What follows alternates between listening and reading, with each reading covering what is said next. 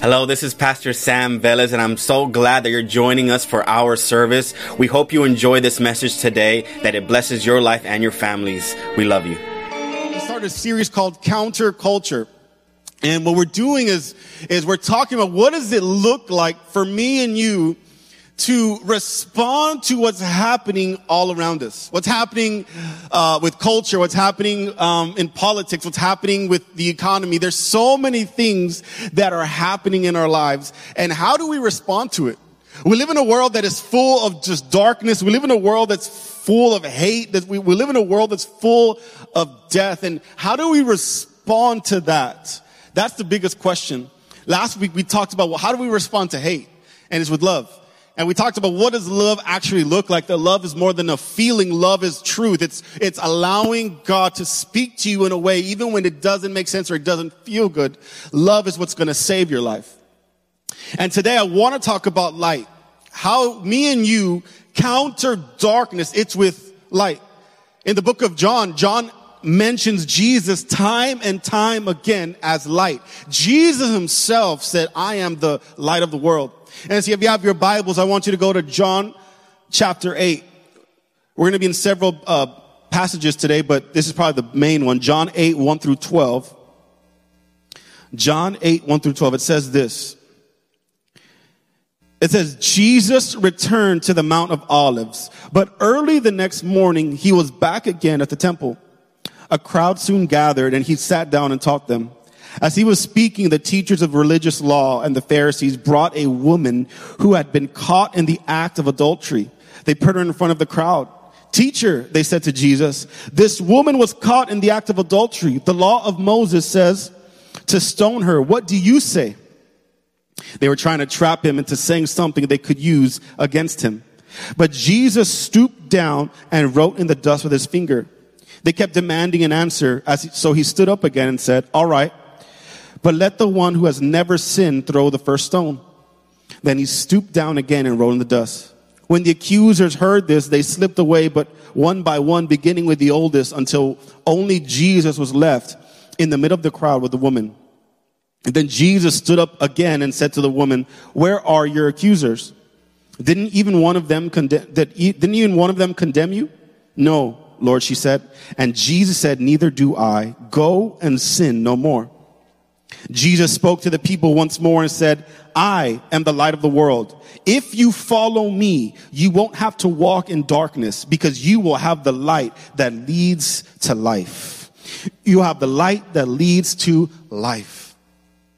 Jesus, in this situation, the Bible says that there was a crowd of people following Jesus. And then within the crowd, we have the religious people. And then the Bible says that this woman was caught in adultery which was in the dark and then they finally bring her to light. But when they think that light means that I'm going to shame you, Jesus comes and saves her. See, because that's what light does. Light reveals, but also light transforms. And the problem is that sometimes we get stuck on revealing that we forget there's a transformation that follows. And that's what light does. When me and you are dealing with darkness, it doesn't just have to be with adultery. It could be with any kind of darkness. When we are dealing and we expose it to the light who is Jesus, we find out that there is more hope for me than ever before. We find out that there's an opportunity change. We find out that there's a chance. There's a moment for me to go from where I was to where God wants me to be. That's what light does.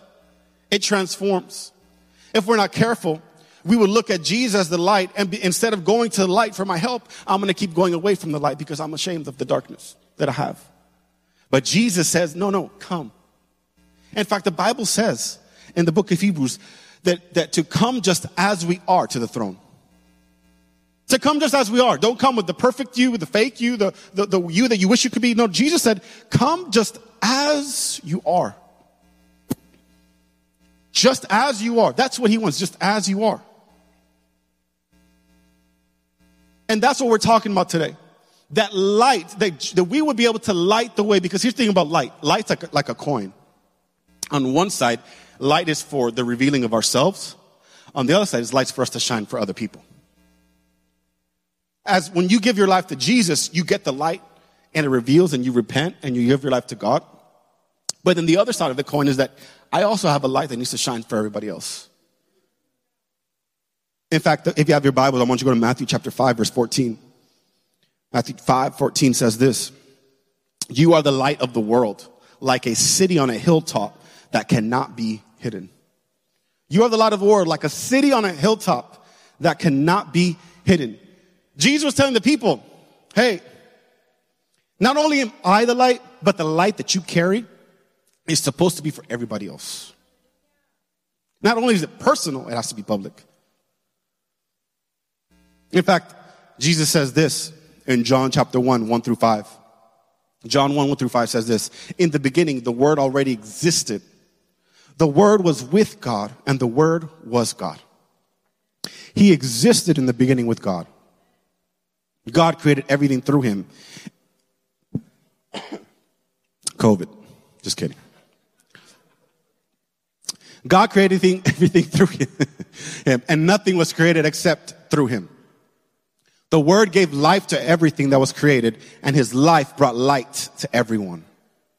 The light shines in the darkness, and the darkness can never extinguish it. The darkness can never extinguish it. There's, have you, think about it. No matter how dark a room can be, the moment that some sort of light comes in, there has to be a shining thing. The, the darkness in itself cannot extinguish it. How much more Christ? So how do we counter darkness? How, what does that look like to live with light? We have to be people, of the church, we have to understand, we have to learn to listen. We have to be able to listen. We have to be able to learn. We have to be able to live. We have to be able to listen. Because if I can listen to Jesus, if I can listen to God's teaching, if I can be committed to, to the Word of God, I'll also be committed to living for God. If I can just stay committed to listening. And I mean, when I mean listening, I mean I'm listening to learn. I'm listening to receive. I'm listening because I want transformation to happen. Because there's a, we could hear, but hearing is different from listening. It's kind of like when you're in a car and sometimes there's a group of people and everyone's talking, but you're phasing them out and you're just driving. You're tuning them out. You can hear them, but you're not really listening to them. I catch myself doing that all the time and I shouldn't. I get in trouble. So, but we, we get to a place sometimes, church, where we are good at hearing. Because the Bible does talk about it. The Bible says in Romans, we hear it. Hearing, faith comes by hearing, hearing the word of God. So hearing is good. Hearing is me and you. Work when I hear, I'm able to catch something. But when I listen, I keep it. You understand what I'm saying? When I hear the word of God, and when I hear what God has to say, I'm able to catch it. I'm, I'm able to receive it. But when I listen to what God's really trying to tell me, I keep it. I let it take root. I let it live in me long enough that I'm able to produce something with it. I'm able to produce transformation. Things change in my life because I'm no longer just someone that wants to hear the word of God. I'm someone that needs to listen to the word of God. The moment that me and you started behaving was when we started listening to our parents. When we started listening to coaches, when we started listening, there was a difference from just hearing to now I'm listening. In fact, Third John, there's, there's three books, right? First John, Second John, Third John. Third John, one four says this: I could have no greater joy than to hear that my children are following the truth. In other words, it pleases God when me and you listen to what he has to say. Notice when I read this passage earlier, the Bible says that there was a crowd of people going to hear Jesus. And within the crowd of people, there was religious people that were going to hear Jesus. But what was going on? They were going to hear Jesus, but they didn't hear, they didn't listen to him. So what happened? They got what was the law and they tried to trap Jesus into throwing this girl to get killed because in the law, the Jewish law in that time, adultery meant death. That means that they would put you whether it was in a hole or they would dig you up to here like you couldn't get out. And literally, people were throwing rocks at you till you died. That's how it was. And that was the expectation for this girl. That they were gonna go and they were gonna kill her. And no, no one's gonna say anything about it because that's the rule. Imagine that now. For any little thing that we do, we die. And then Jesus comes to the picture. And he's like, okay, you guys want to come and you want to hear what I have to say? Perfect. Let me tell you how it is. And then he, he, and I love Jesus. Jesus, Jesus is like a G. He's like, okay, cool. Uh, whoever has not sinned, you can throw the first stone. And everyone's like, oh, well, uh, I don't know what to say. I, I sinned like two minutes ago. You know, like, they're like mind boggled. So then they, the Bible says they all throw their stones down and they leave. And here's the truth. Now, this is the truth. The truth wasn't them dropping the rocks. The truth wasn't them, oh, Jesus, that was not the truth. Okay, I don't, I, I sinned, so I can't throw the, no, the truth was this. Here's the truth. He said, woman, where are your accusers? She says, they're all gone. Good. He says, Go and sin no more. That was the truth. The truth was Jesus said, I'm forgiving you. Now go and live a new life. Stop with the darkness. It doesn't have to happen. You already have the light right there. That's what it is.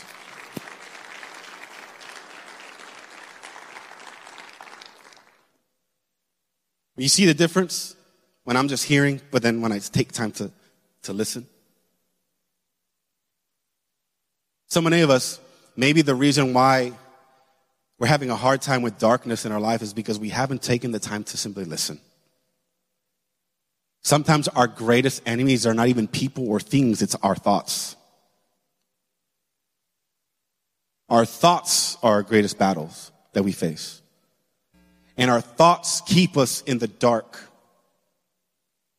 And our thoughts keep us prisoners to what's happening instead of us releasing them to God. Because if we had released it to God and listened to what He had to say, we would realize, oh my gosh, there's a light for me too. There's a light that I have. And when me and you learn to stay committed to listening to God, and to what God has to say, then we're able to learn with what God has to say. I get to listen because I get to keep the truth of God, but I also get to learn so I can live the truth of God. And learning is another thing. We learn every day. We're never going to stop learning. If you are committed to growing in your life, you will always find a way to learn. There's a lot to learn in this world. We haven't arrived yet. Nobody has. There's a lot to learn. And the only way that me, you can learn is with proximity. The only way me and you can learn from Christ is through proximity. The only way that me and you can shine our light for others is through proximity. Remember, it's two, it's two sides to the same coin. I get, I learn from Christ and light comes, but I also learn from Christ so that I could shine light for somebody else that doesn't have the truth. And it's both through proximity. You know what that means? When it comes to me shining for somebody else? That God, the way God sees it, it's not about crowds. It's actually about conversations one on one. It's not about stages. Sometimes it's about coffee shops. Sometimes it's about restaurants. Sometimes it's about phone calls. Do we need to come together? Of course we do. Bible says in Hebrews, talks about being committed to the house of God, coming every Sunday. That's like a biblical thing. It's not a made up thing. But really, really, there's a side to it that needs proximity with one on one. A lot of life change for me personally came through one on one. I have a pastor that I just talked to this past week. I have a pastor that we talk to every other month. He's come and preached in our pursuit conferences like a million trillion times and camps. He has a church in Orlando. But he, he's been my pastor since I left Laredo. I was 18 years old. He's known me since I was 18. I'm 33 now. But he's someone that I've allowed to speak into my life when I can't see beyond me. And he'll point things out to me. And I've given him that. I, I, I give him that permission to speak into me. And he'll tell me things sometimes. Remember, we talked about last week about love. He'll tell me things that sometimes I don't want to hear, but he tells it to me because I, he loves me.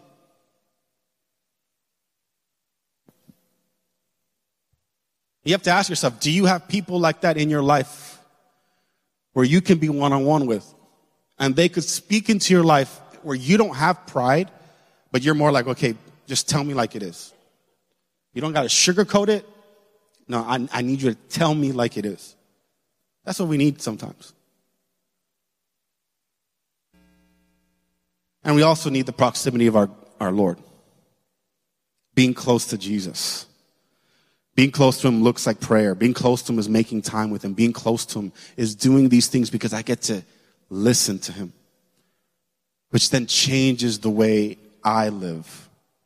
And then when the, why, the way I live changes, it speaks to other people out there. And then they're like, man, I need to get what they have because how is it that they're always happy?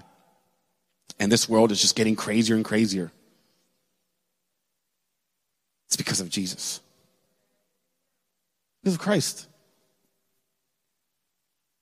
I want to read to you something that's very interesting.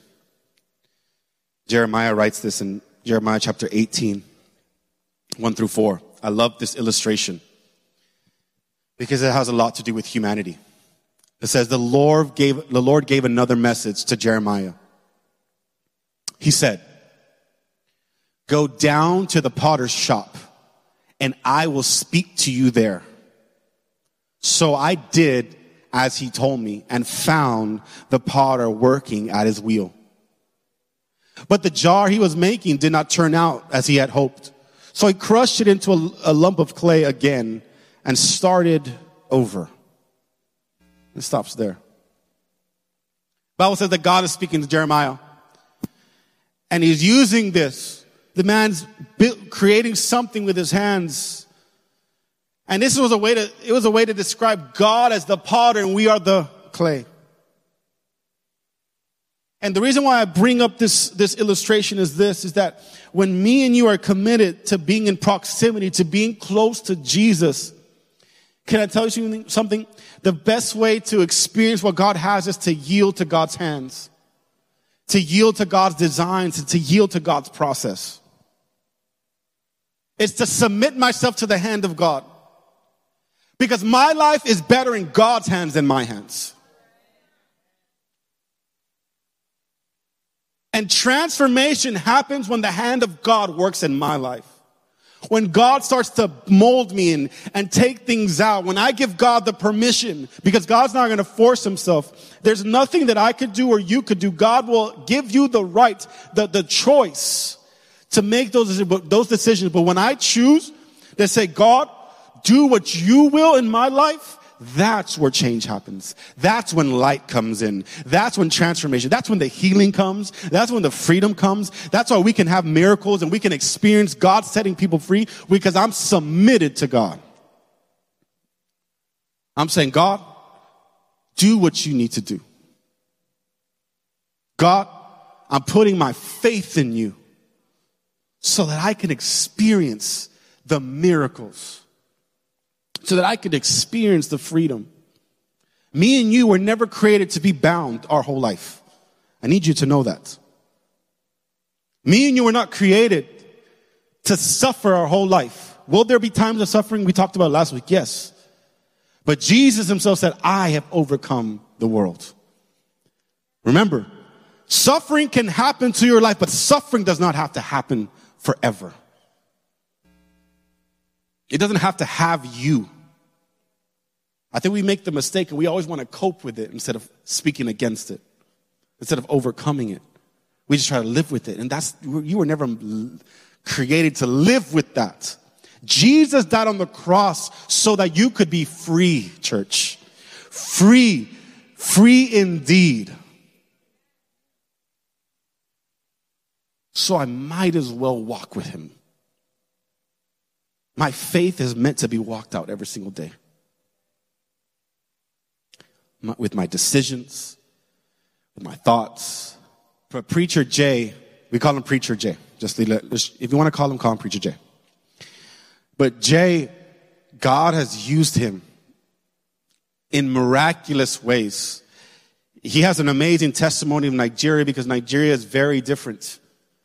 Um, there's a lot of oppression. There's a lot of things that happen in Nigeria.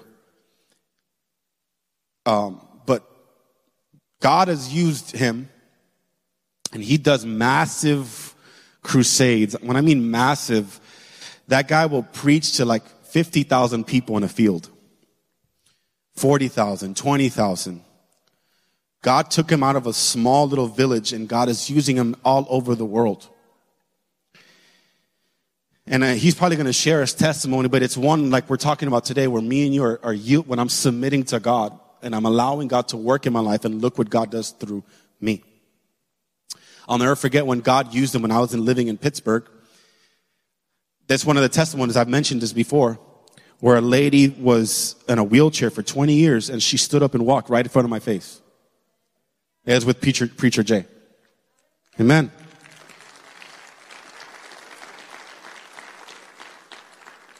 I was telling my, actually, I told my brother last night that same story. I'm telling you, there's a difference in your life, church. I'm being honest. Something changes when you submit to God. You can't be the same. And you won't experience the same things. Seeing that, church, boosted my faith. Because I, re- I remember, because I helped that lady get in. I remember seeing that lady. And I remember when Pre- Preacher Jay was grabbing her by the arms, I said, Oh, Lord. My faith was a little small that night. I was like, Oh, Lord. Am I going to have to go and get her? You know, I was like ready, you know. But it, it's something that I can't explain. We've seen miracle after miracle even in these last couple of months here at, in our church. Our last prayer service, we talked about it last time. This woman got healed in our prayer service. We have prayer services. And I mean, you have to understand, church, when, when, when the present, when you yield to the Lord, expect God to do miracles in your life. Expect God to tra- transform you. Expect God to set you free. There is an expectation that should be attached to your faith. And that can only happen when God puts the light in you. And darkness has to go. Darkness may look like doubt for some of you. To be honest, it could be doubt. Darkness might look like discouragement to you. And discouragement has been the one thing that's kept you from moving forward in God. That could be the issue. But whatever it is, I'm here to let you know, let's counter that with light. Let's counter that with light. But when you allow, like I said, like a clay, when God begins to form you, you begin to become something that you thought you would never become. That's only when Christ comes. This woman started as an adulterer but now walks as a daughter in God. She looked, she walked in as someone looked down upon, someone, a sinner, dirty, whatever you want to call her, but she walks out somebody else. That's what happens when the power of God comes. That's what happens when light comes. And now what? The other side of the coin is this. We keep reading about her all these years later. We're still talking about her today. Thousands of years later, we're still talking about her. You have to understand something, church. Transformation isn't just for you, it's for those after you as well. For your family, your, your sons and your daughters. When they get older, they're gonna, you, you're, you're, you have a story to tell that says, man, I was like this, but when God came, something else happened. That's why our house is blessed. That's why our kids are, you know, you begin to name all these things. Why? Because transformation. Last thing is this is that light is not just by listening, it's not just by learning, it's also, like we just said, by living. Jesus said in, the, in Matthew chapter 5, he said, a city on a hill. You're like a city on a hill. That light cannot, like a city hill that cannot be hidden. Your light, you are the light of the world. He said, a city hill cannot be hidden. He says that time and time again. Because to extinguish darkness is the other side of the coin. It's by our life.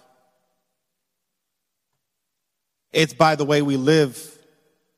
That's why I'm always telling every Sunday, I, I can't think like everybody else and I can't talk like everybody else. When everybody else is panicking, I'm not panicking because I have the Word of God in me.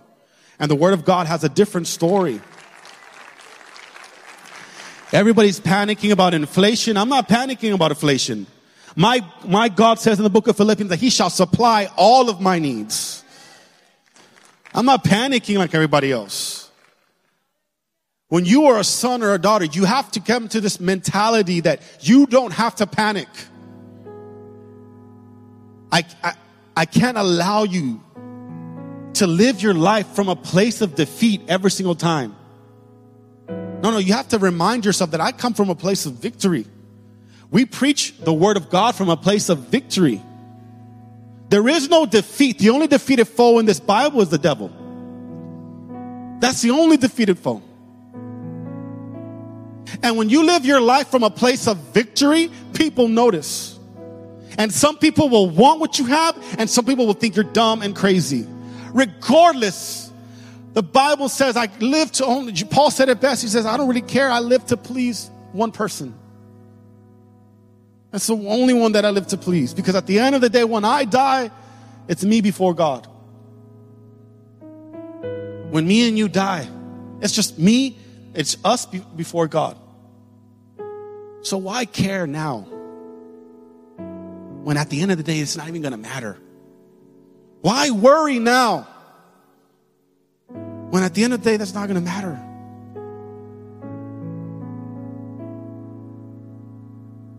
It's how we live. This, this girl, I love the story. Because Jesus tells her, Go and sin no more. And her life causes the transformation forever. And not only that, but it changes the perspective of the disciples, it changes the people that were there. To live better, to respond better. Because, so you know what, church, sometimes um, we are very good at reacting, but we don't know how to respond. Reacting and responding are different things. Reacting is more an impulse. It's a reaction. I'm reacting. It's an impulse. But response takes time. And it also takes wisdom. Reacting would have been like I said last week. If I say something about the Bible and it offends someone, reacting is someone wanting to cancel me and then I write back to them on social media and do the, a, a six page paper on it. That's me reacting. Responding is not answering them sometimes. Responding is sometimes, not sometimes, all the time, loving them. There was this pastor in Oregon. I'm going to end with this. Oregon is, is not Texas and it's not Florida. I mean, let's just put it that way. Um, and he was having a, a service, and a group of, of Antifa came to his service. They were trying to disrupt. They were out there protesting and all this stuff. Not Antifa, yeah, Antifa or BLM, one of those. I don't remember. Whoever it is, they, they were out there protesting, whatever they were going. And that pastor, he goes out of the church and he's like a six four. he's like a 300, he looks like a lineman, an NFL lineman. I met him in Florida. He's like, he's huge. So he comes out and then you could, he was saying that you could tell, like, everyone was like, oh, snap, it's about to go down in the church, you know, like, they thought he was going to fight him. But he said that, that, that the Lord, almost like he felt like the Holy Spirit, he said, compelled him. He said, I want you to go and hug him. So the first guy he saw, he goes and he grabs him. And he says that at first the guy was like, what? You know, like cussing at him. But then after a while, that the guy, as he's hugging him, he starts praying for him. And then he starts speaking in tongues. And he says that the guy drops. Like he just drops. And he got scared and he, he picked him up. And when the guy got up, he was like, he was like, what's, what's going on? Where am I? He didn't even know where he was. He got delivered that day. That's what happened. He didn't know what was going on, but he got delivered.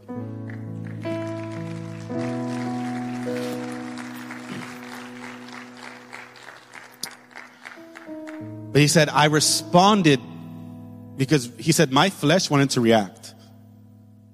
He said, I wanted to react. If I, he's like, if I could do certain things, I would have done it. But he said, the Lord, almost like he spoke, he checked them in his spirit he says, I just went and I grabbed them. And then he says, after that, he leads that, that boy to the Lord, and then everybody just leaves. That's what I mean when light comes in and it changes how we live for others. It's a light that shines, even in the darkest places like Oregon. We, not, we may not be living in Oregon or Portland or California or all those places. We might not live there, but there's still darkness here that Jesus wants to extinguish from your life. There's still things here. Because although Jesus delivers us from darkness, we still have to deal with the presence of darkness.